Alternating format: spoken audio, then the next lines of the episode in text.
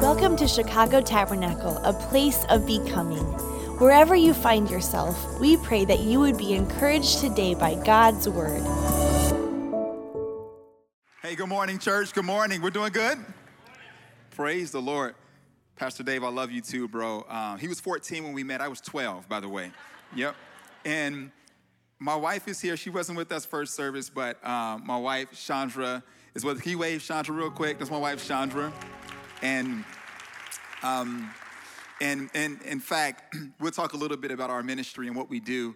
And I want to talk about the most important team that I'm a part of, and that's my family. And I want to just show a quick picture of, there we go. Yeah, so that's Chandra, and that's our youngest that she's holding, Cameron.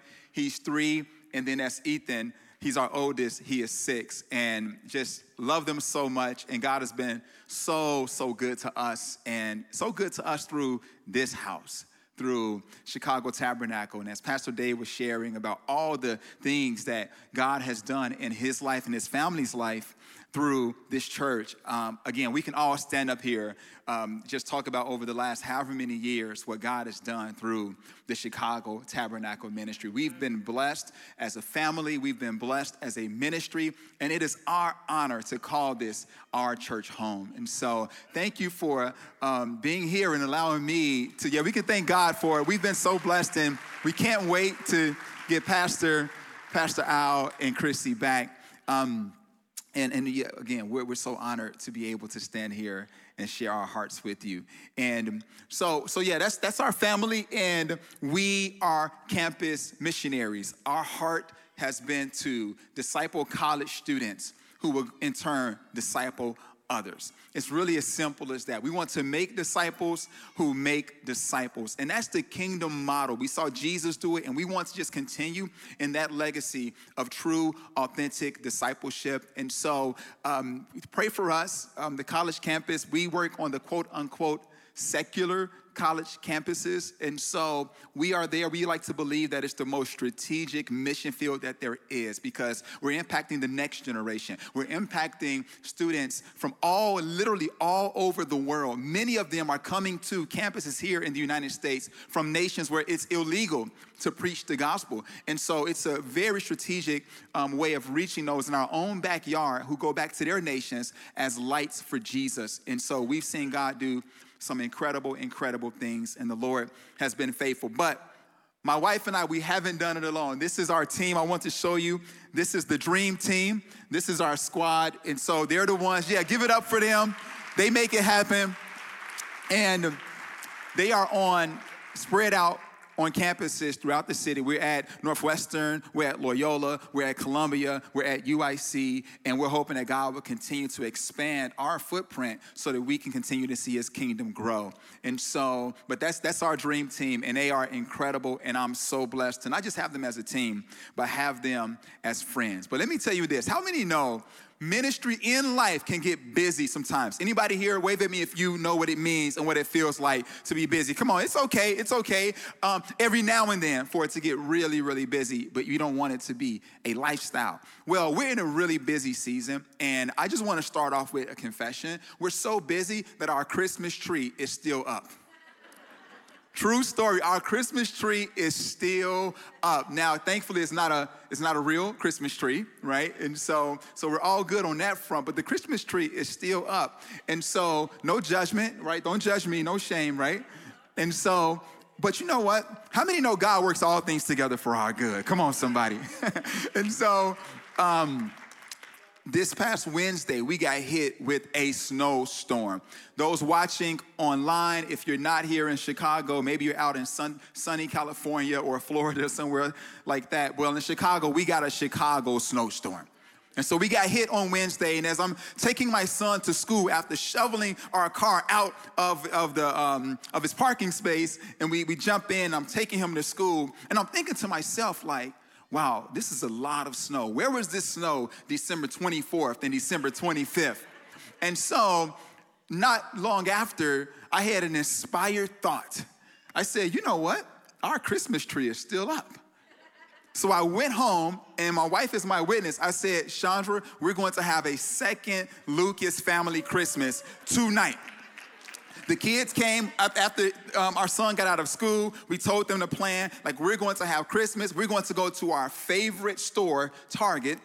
And we got there, I got a cart, and I went with Ethan, our oldest, and Chandra went with Cameron, our youngest. And then they went to we all got presents for each other.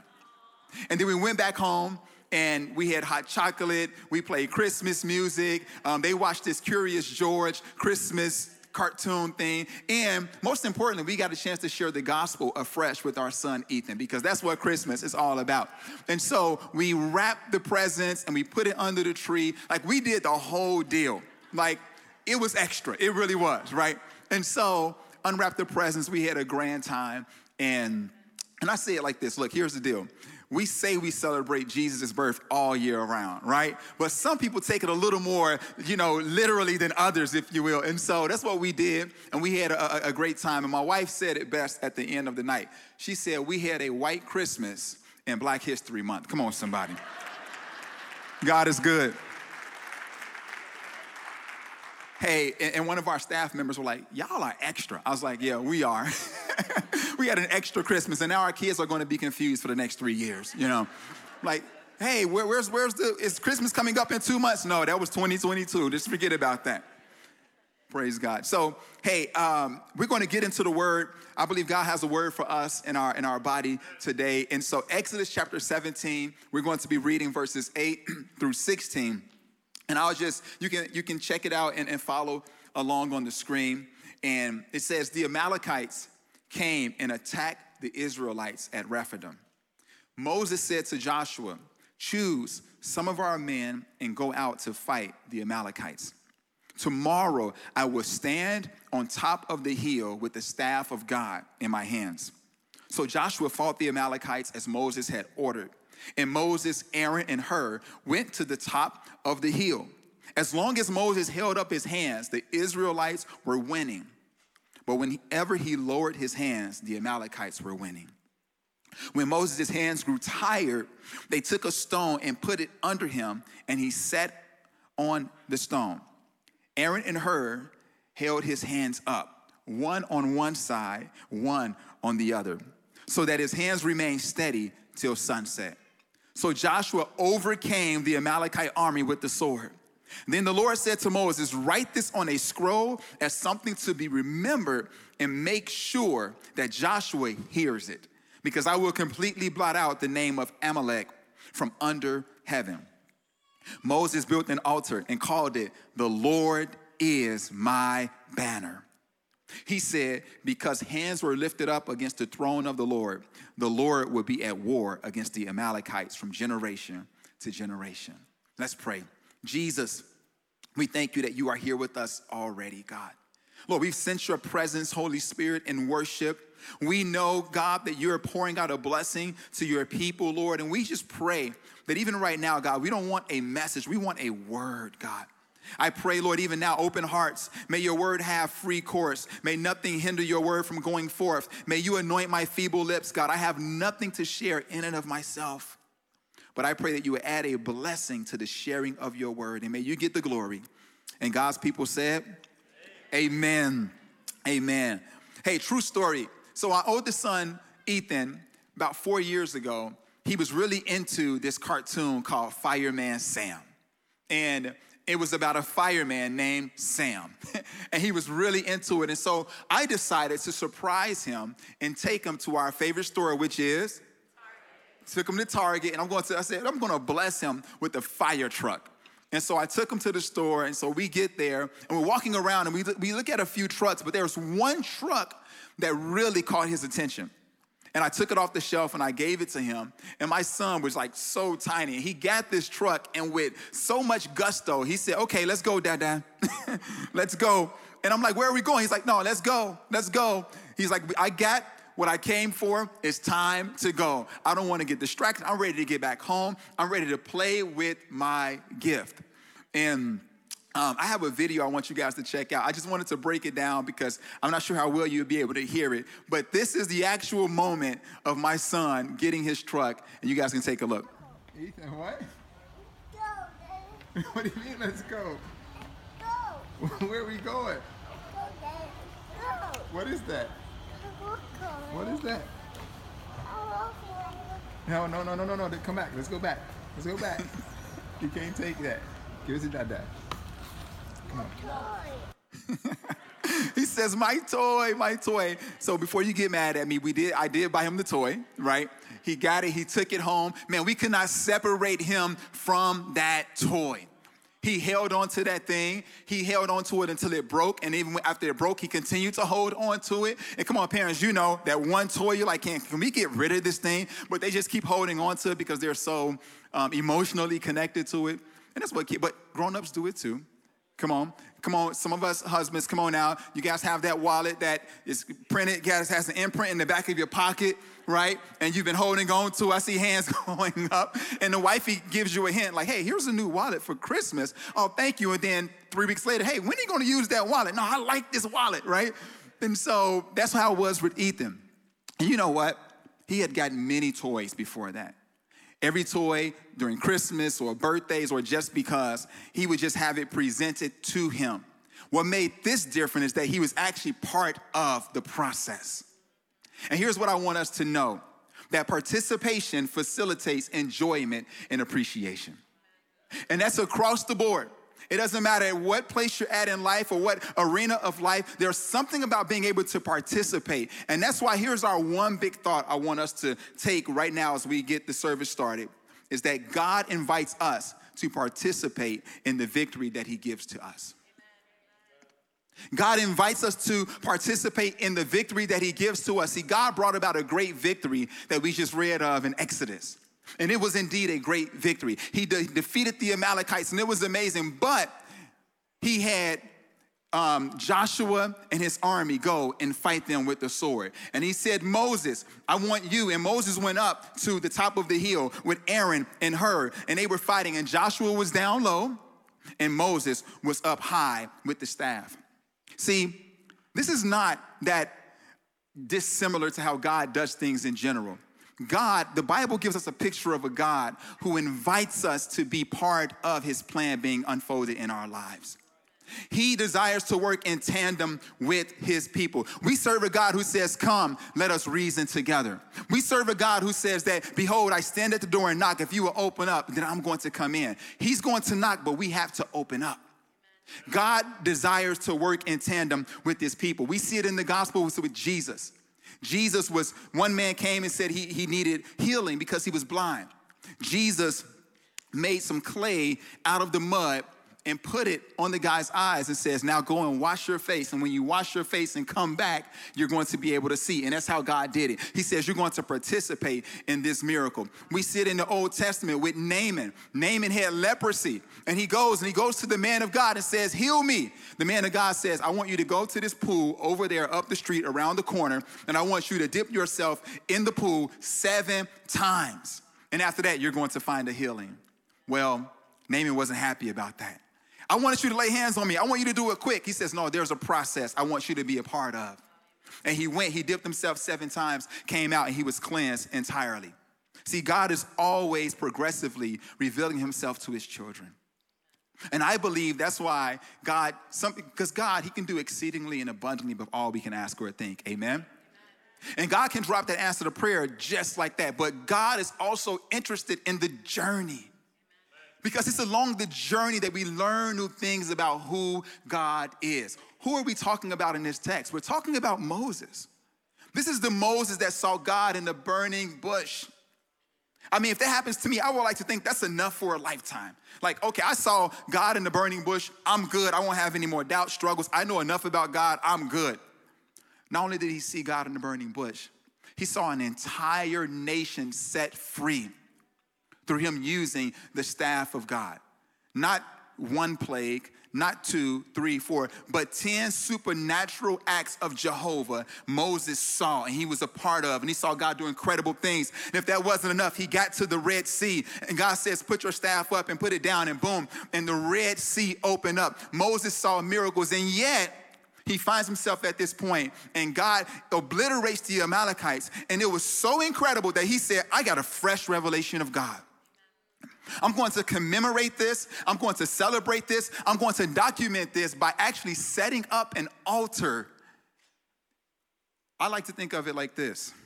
If Moses can get a fresh revelation of God and a fresh revelation of God along the way, I think I need a fresh revelation of God. I don't think there's a statute of limitations on if we can get new things and find out new things about God. God is altogether other. He's always revealing himself. And that's why I think some of us here, if you've been walking with Jesus long enough, you've gotten to know him in one season as healer. Amen. If you've been walking with Jesus long enough, you've gotten to know him as counselor. Amen. If you've been walking with Jesus long enough, you've gotten to know him as comforter. Amen. You've gotten to know him as provider. Amen. If you've been walking with Jesus long enough, he's revealing himself progressively in your life. He's a God that longs to reveal himself. But there was something incredible that happened right here. And Moses says, I have got to write this down. The Lord literally said, write this down because this is something new. And I got to create and build an altar. Moses was so blown away by what the Lord has just done that it says in verse 15, it says that he built an altar and he called it, the Lord is my banner. The Lord is my banner. That literally means Jehovah Nisi. That's the Hebrew name for the Lord is my banner. And it means the Lord gives me victory. Come on, life and death is in the power of the tongue. Let's say that together. The Lord gives me victory. We're confessing it because we know that God is faithful and he's bringing the victory. The Lord is my banner. Banners, what are banners for? They're for celebrating, honoring, commemorating. They're actually at times, they serve as a calls to action. That's what banners do. I actually did a Google search for banners, and really, like, you're going to be shocked when you see this. When I did the Google search, and this is what, I just typed it in, like, this is what came up. Of all banners, this is the one that came up. Take a look at this. Wow. Wow. It's crazy, right? It's just amazing. This is the 1998 NBA World Championship banner. I'm joking. It's not the one that came up. I specifically asked for a Chicago Bulls banner. I know this generation, like, let me Google that right now. Let me see if that's what happens, right? But this is the most important banner, right? So I know, I get it that a lot of you here couldn't care less about this banner. But you know who really does care about this banner and who this banner does mean a lot to? Jeb Bushler. Bill Wennington, Randy Brown, Scott Burrell, what's that other guy's name? Michael Jordan, Steve Kerr, Scottie Pippen, Dennis Rodman. Why? Because they participated in this banner being hung. They had the blood, the sweat, and the tears. Come on, somebody saw The Last Dance. Come on, right? Yep. They went through all of that, and that's why I'm sure there's a great deal of appreciation, more than the average person or even an ardent fan, because they participated in it. And I'll say it again, that participation facilitates enjoyment and appreciation.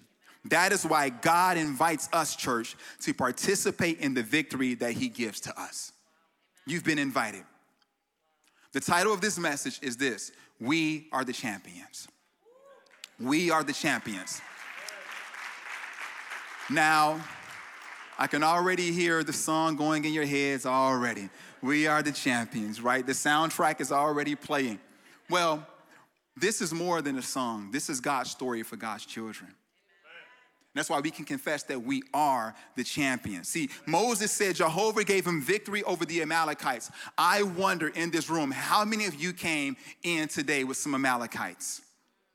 It says that the Amalekites lifted up their hands against the throne of the Lord. What's lifting up his hand against the throne or the rulership of Jesus in your life? That's an Amalekite. See, you think your struggle that you're going through, the things you're coming up against, that it's all about you. No, it's about your faith that's under attack. It's about God's lordship in your life that's under attack. And God takes that personal. He says, because they've lifted their hands up against the Lord, I'm going to take care of them. And Moses says, okay, we were part of it, but God, you did it. Amen. God, you are my banner. And so we walked in with some Amalekites, but I speak and I prophesy that we're going to walk out with a fresh revelation of Jehovah Nisi, God, our banner. Now, let me break down a little bit of like the historical context here, right? So what is happening? So the people of Israel, they just left a place of bondage and they're now on their way to God's promised land. They left a place of slavery and now they're heading to the promised land. I got a little graphic right here that I think can help us out in terms of understanding like what's happening. So we have the place of slavery that you're going to see, and then there's the destination. So they departed the land of slavery, which was Egypt.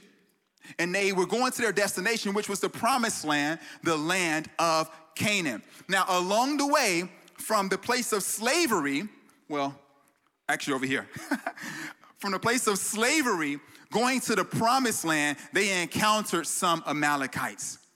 They encountered some pushback. And that's where the story kind of like picks up at, in the middle, in like the passageway, if you will. This is a historical foreshadowing of our journeys with Jesus often, right? When you accept Jesus, you've left a place of slavery. Hallelujah. You've left the things of this world. You've left the old Todd. You've left your old lives behind in faith, and you're now pursuing the things of God. And eventually we're going to be with Jesus forever. Can I get an amen? And we praise God for that, right? And let me break it down a little one step further. When you accept Jesus, you have been justified. Can somebody say justified? Justified. Justified means that when God sees you, he sees his son.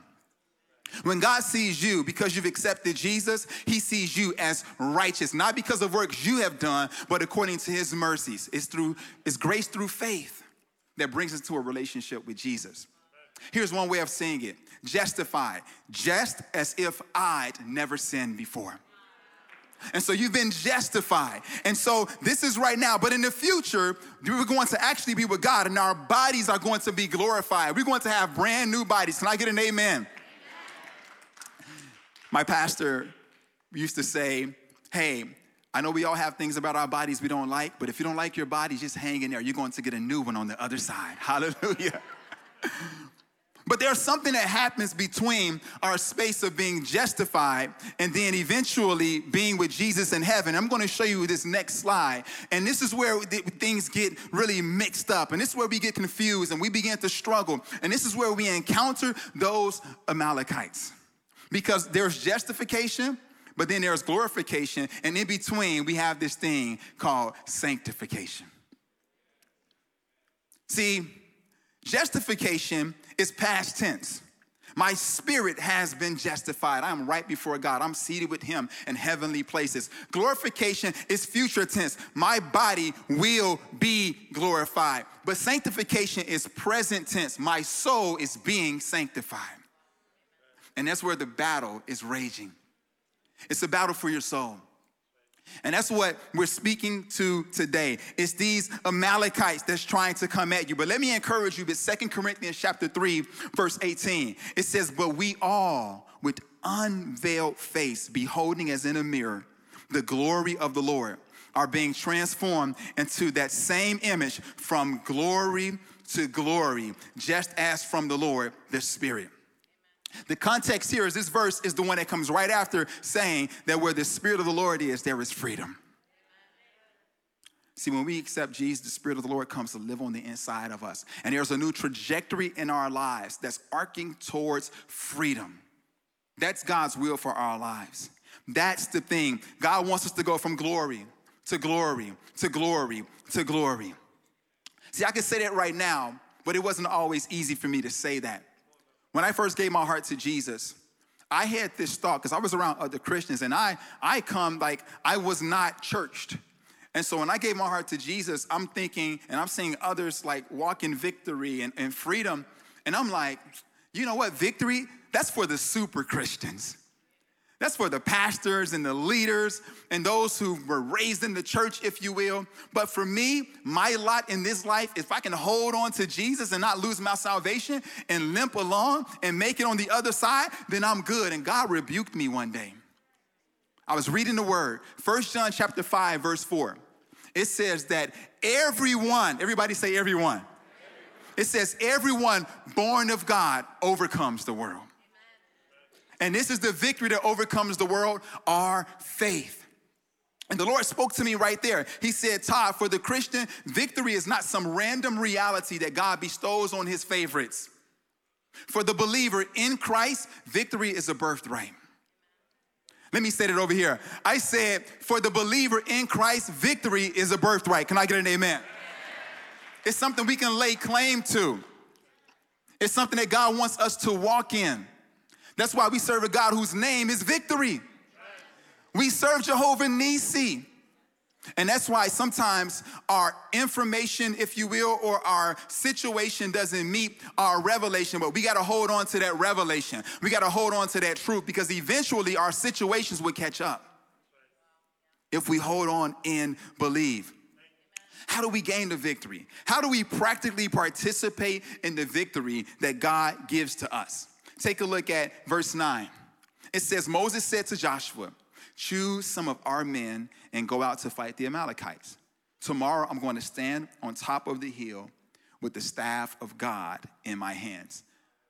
I want to show you guys a picture of this verse.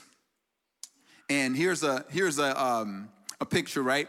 And so that's Aaron and Hur holding up the hands of Moses. But I wanted you guys to see a depiction of, if you will, the topography and the layout of this battle. He says, you fight down here. You fight over here. Tomorrow, the three of us, we're going to go up there and do our part. You do your part down here. We're going to do our parts up there. Why does this matter? The placement here is significant, because this is what we're going to walk away with. Our practical way of carrying out and participating in God's victory in our lives is that there's a battle down low and there's a battle up high. There's a battle down low, and this represents our natural battles. This represents the day-to-day decisions that we have to make, our responsibilities of engaging life's struggles. And we have to. We have to engage struggles on this level, no doubt. We have to be responsible. But that's only one part of the battle.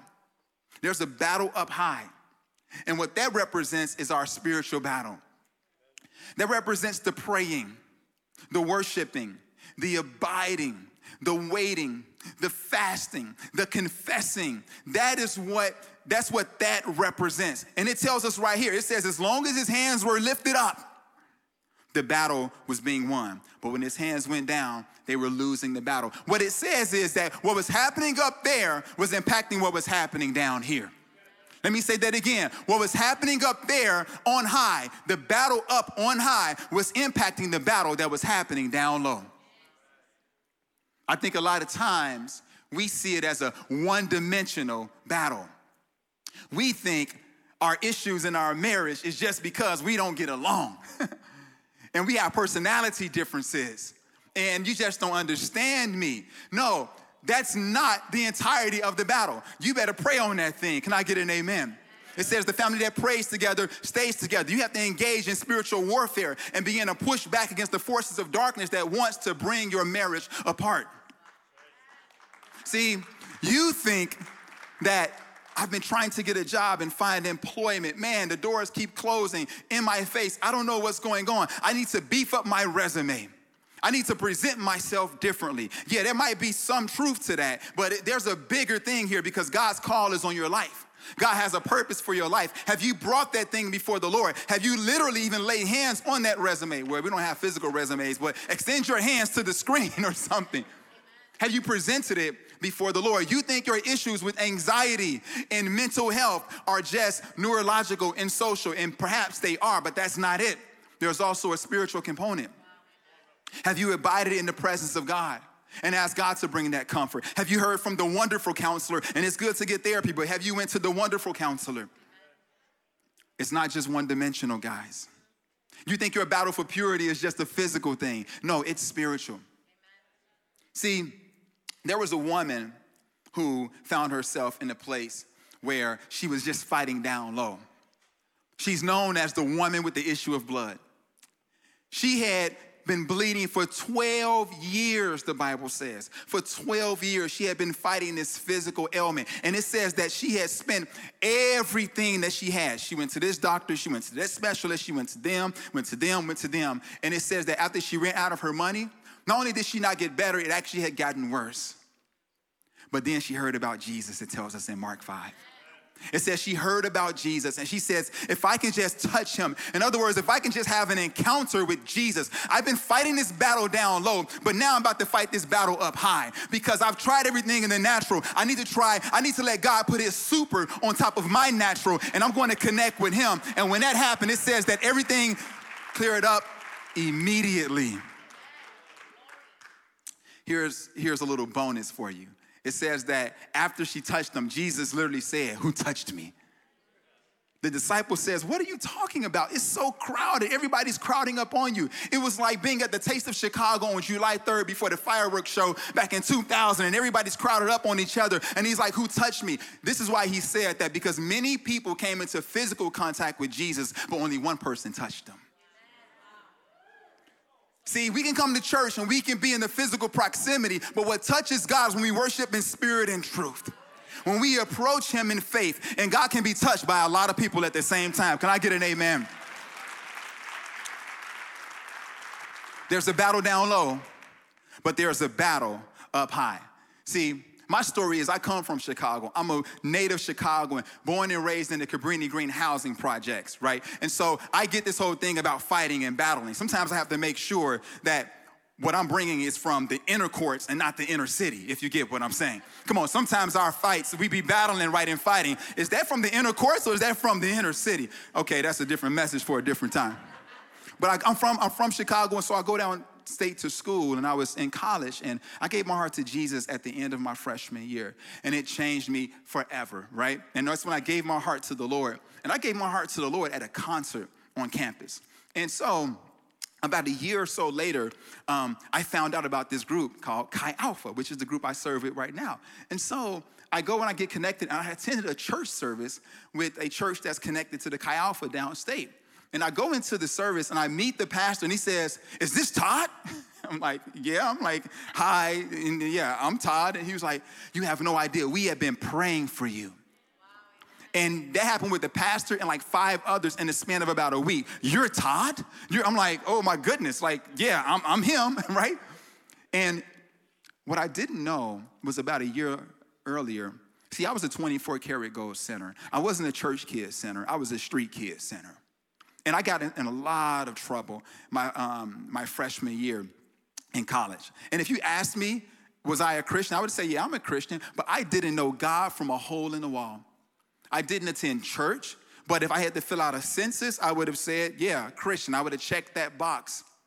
We went to church maybe sometimes on Easter and those kinds of things, right? And I thank God for the exposure I did have to the gospel up to that point, but I had not given my heart to Jesus. And so I was just violating the conduct code left and right on campus. And so when you violate rules, you have to face authority. That's just a fact. And so my head resident and my RA, they would come to my door quite often. And we would have encounters. One's name was Chris McGlory. The other one was Henry Musangi. Henry Musangi is the most humble guy on the face of the earth. He's right beneath Moses. Like, this guy is the most humble guy. He's from Kenya. And I got to know him later, but he would come to my door and say, "Todd, are you doing X, Y, and Z?" And I would give him such a hard time. But what I didn't know is that they were fighting, not just down low, but they were also fighting up high.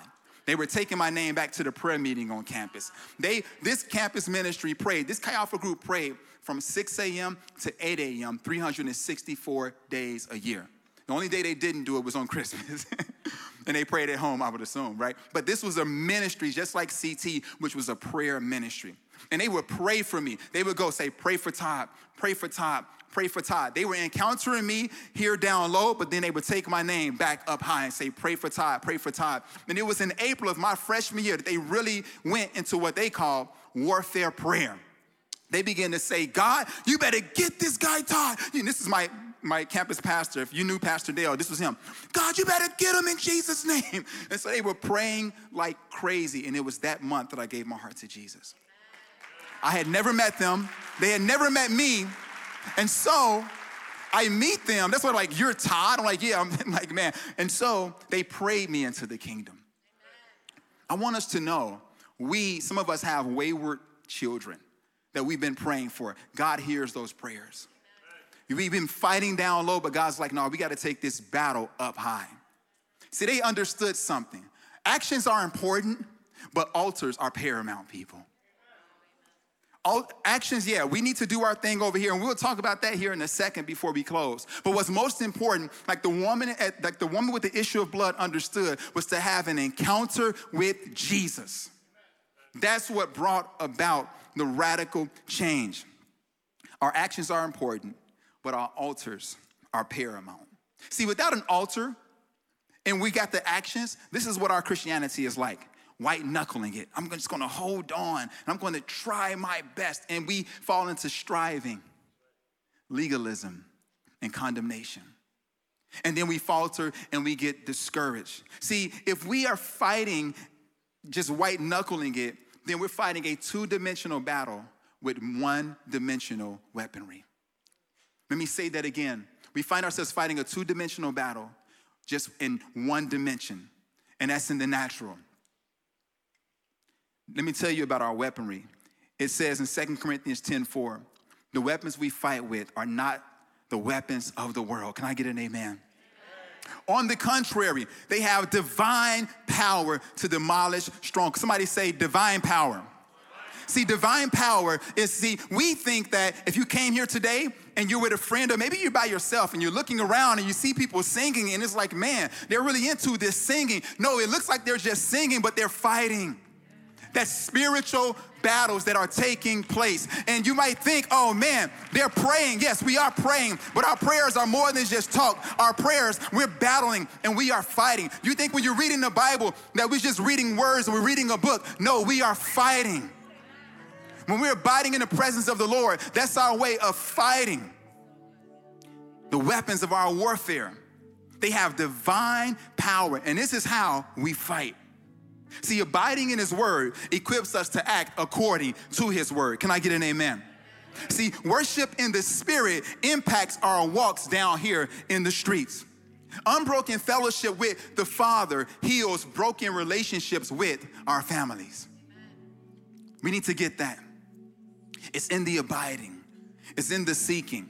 So there's a battle down low, but there's also a battle up high. That's why we have altar calls. That's why we have prayer meetings on Tuesday. That's why it's the most important meeting, because what happens up high impacts what happens down low. Amen. Now, I must say this, that sometimes we get it twisted the other way. We pray, but we refuse to obey. We spend time in God's presence and we seek, and we're like, and I've had conversations. I'm a campus missionary. I talk to students and others all the time. And I'm just like, hey, so what is God telling you about that? I'm still praying about it. When are you going to make that move on X, Y, and Z? Man, I'm still praying on it.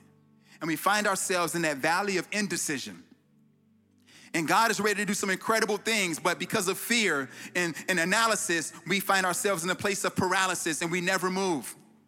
See, we're fighting up high, but we don't realize that what happens up high needs to have implications for what happens down low. They say we shouldn't be so heavenly minded that we're no earthly good. So we say, God, I want to date in a way that honors you. Well, we can pray that, which is a good prayer. But we also have to make sure we don't pray that and then allow somebody who's not our spouse, not married, stay the night, because you're setting yourself up for failure. There's a practical way that this plays out.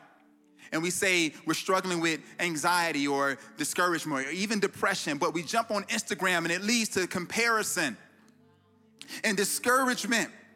And the Spirit of God is like, you've been seeking me, but you have to actually submit when I speak. We say we want to accelerate our walk with Jesus, but then we stay in concert with those who are not leading us down the right path. And that was my story. I had to shake some friends. I had to get accountable when I had these struggles. And that's when I began to see there's a battle up high, but there's also a battle down low. Here's a thought. A surrendered will releases the power of Jehovah Nisi to bring about true victory in our lives. Church, in your quest for freedom, do you tend to fight down low, or do you tend to fight up high? As we get ready to close, I talked about as you walk with God through the years, you begin to see different facets of his faithfulness.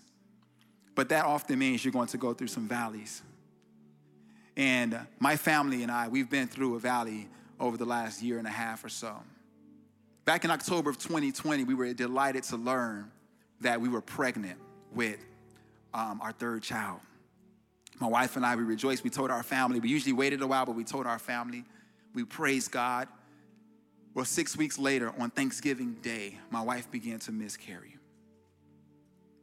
And it was confusing, disorienting. It was sad. And it was hard for us, but it was especially hard for us to tell, at the time, our 5-year-old Ethan. Because he was like, when is the baby coming? When is the baby coming? When is the baby coming? And we eventually kind of worked our way through that. But let me tell you, my wife, she's a writer. She's a prolific writer. And for over 6 months, she could not put pen to pad because she was grieving on the inside and processing it. We were processing it as a family and just giving back to the Lord a baby that we never got a chance to hold in our hands. Fast forward to this past August, late August, I found myself short of breath. Whenever you have shortness of breath, in this day and age, you're thinking COVID. And so I realized that wasn't it. And I had my yearly annual physical coming up, so I went to my PCP, went to the doctor, and she's like, yeah, you're just probably out of shape. I'm like, okay, that's probably about right. Well, they did lab work, blood work, like they usually do. A week later, she calls me up, and she says, Todd, this is Dr. Sambar, and you are severely anemic. See, as a healthy male should have a hemoglobin count somewhere between 14 and 16. My hemoglobin, get this, was less than 6. There was some bleeding that was taking place or something. She says, you need to go to the ER right away. So afraid and just confused, I go to the ER, and then they're running all kinds of tests. And for the next several days, they're running tests. They're asking about, are there any blood disorders in your family or anything like that? I'm like, no. And we're just so confused, and we're just wondering, like, what is this? Never spent a day in the hospital, a day in my life, but I'm there for 4 days. And eventually they said, you know what? We've checked all these boxes. Let's just, to get this out of the way, let's just do a colonoscopy. They did a colonoscopy. And to our shock, after the colonoscopy, they said, we found cancer. They said it's stage 2 colon cancer. And we were shocked. And I like to say, I wish I could sit up here and say right away, just right away, that I began to fight the battle up high. I began to ask questions. I began to say, okay, what needs to happen? Or what does this mean? What are the implications? But how many of you know that when you are going through a valley, even if you are not able to fight up high, you got others who can fight up high with you? And I thank God that during that time, Pastor Toledo was calling us every single day. We had the pastors from the church fighting for us. We had our team that were fighting for us. We had people all across the world who were praying for us, and they were fighting for us, and they were standing with us. And they weren't just fighting up high. They were also fighting down low. We had people bringing food to our house. When I was in the hospital, we had just moved. We didn't have any furniture, and people were bringing mattresses. And I'm telling you, the saints of God rose up. Amen. But we were in it, and there was a lot of fear. And so we were waiting and wondering, and for 2 months, we didn't know what the next steps would be or what all this meant. At the end of those 2 months, a doctor from the University of Chicago, that's one of the top in the world when it comes to colon cancer, looked at my report, and he says, no, this is, he looked at everything, and they did a thorough search over weeks, and he says, this is the bottom line. We don't need to do any more treatment because his prognosis is good. We don't need to, the surgery was good enough. We don't need chemotherapy. We don't need anything else. He says that. And then they went on and they did other testing. They did testing for my blood to make sure they didn't have what they would call circulating tumor DNA, to see if anything was still floating around that would come back up later. And negative. It was really, God began to come through. And let me tell you, in the midst of that, at first I was little, unstable in terms of wasn't really all that eager and ready to fight on high. But it didn't take long before the saints of God stabilized me, because that's why we need the saints of God. And we began to fight as a family. And we began to pray. We began to seek the face of the Lord. And there was a song that stayed on repeat in our home. And it was a song called A House of Miracles. And we were just playing it over and over and over again and worshiping, until that one day they said, Todd, you are cancer free. You are cancer free. Well, how many know that there is a meta-narrative in all of our lives that God wants to end with restoration? We lost a child a year before due to a miscarriage. And we didn't know if we would be able to have kids again or anything. My wife walks into the room when I first got out of surgery, still didn't know. We were in the depth of the pit. And I'm laying on the bed, couldn't move because I was just incapacitated. She walks in and she says, she shows me the test. She says, we're pregnant. She says, we're pregnant. And May 13th, we're going to be welcoming, by the grace of God, our third boy. I'm a boy dad. We're just a boy family.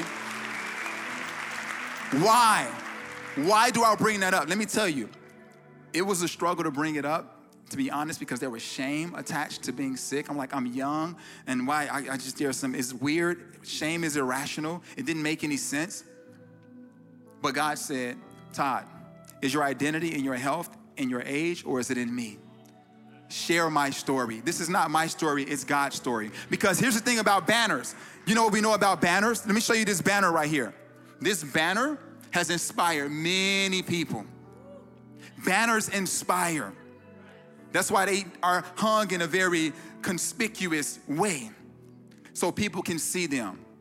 The Lord wants you to know that banners inspire in church, that God wants all of your lives to be banners.